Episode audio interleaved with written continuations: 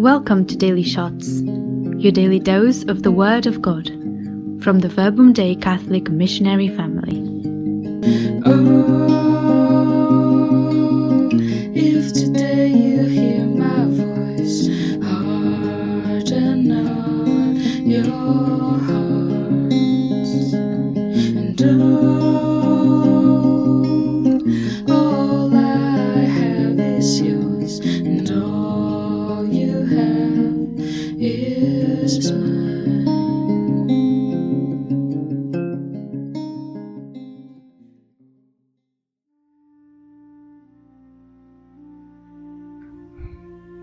Hello and a blessed Sunday morning to you.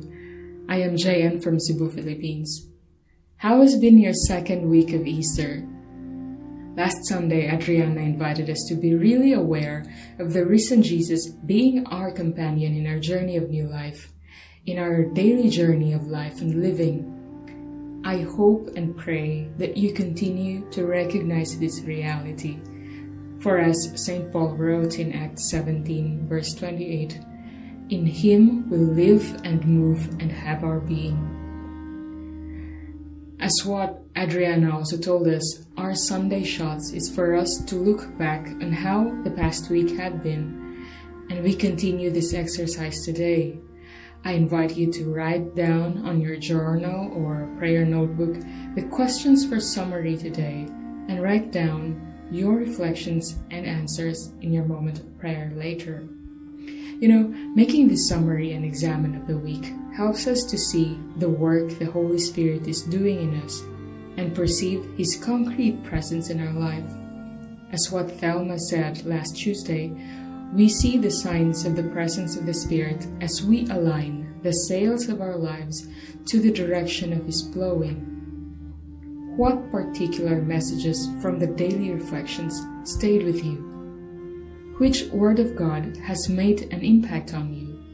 And how did you live the various moments of your daily life in the light of your faith? And how did you share with God the different experiences you lived out this week?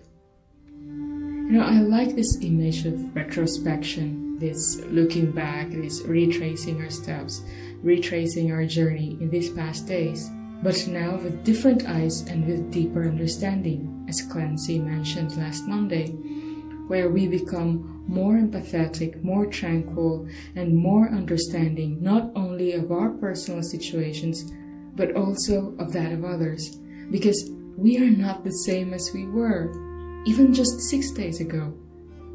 It is like a constant rebirth in the Spirit, as what the passages from John 3 open to us the resurrection of Jesus and also our own marks a before and after in our lives. Something happened, love happened, and we are never the same. And this is the work of the Holy Spirit that we will try to retrace and be aware of. What particular values, emotions, and thoughts is the Spirit working in you this past week? What concerns and worries started to consume you perhaps at the start of the week or prior to that, but when you brought it to prayer, it started to feel light and bearable and enlightened or perhaps answered. However distressing a situation is, there is always the choice to bring it to prayer and follow the way of Jesus, follow the way of light, the way of love, the way of life.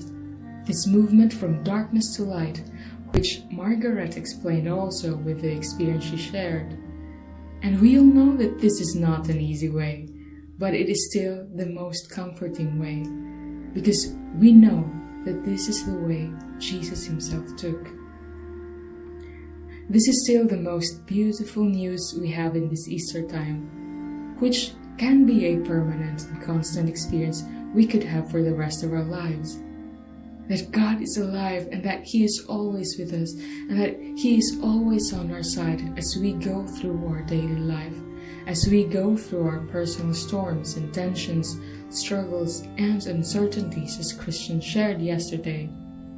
Yes, it's true that even in this Easter season, many things would try to steal that good news, making us forget that Jesus resurrected, that Jesus conquered death, and that Jesus is alive.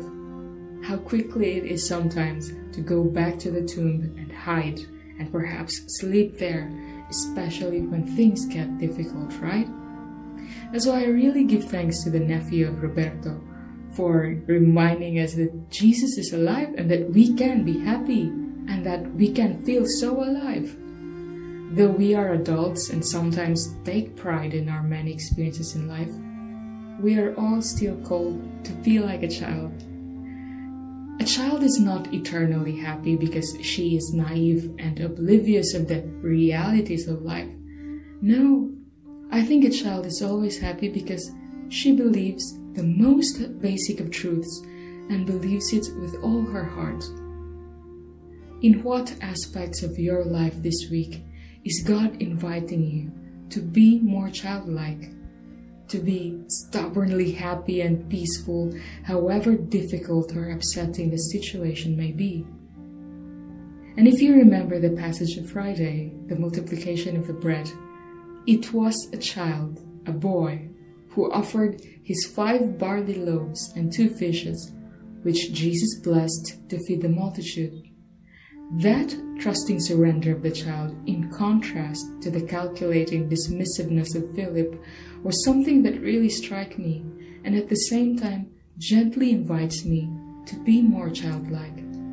Because in the end, however little it is that we have, when we allow God into our hearts and minds and lives, He can always use them to bless others. As Deanne said, every day we are placed in a situation where we have a chance to help those in need, a chance to be the heart of God.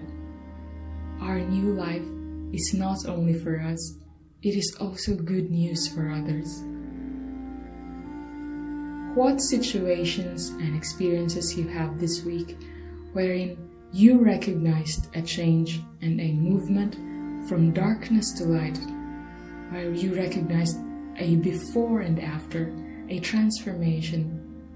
I invite you to retrace these past days and search and discover this beautiful work of the Holy Spirit in you. Glory be to the Father, and to the Son, and to the Holy Spirit, as it was in the beginning, is now, and will be forever. Amen.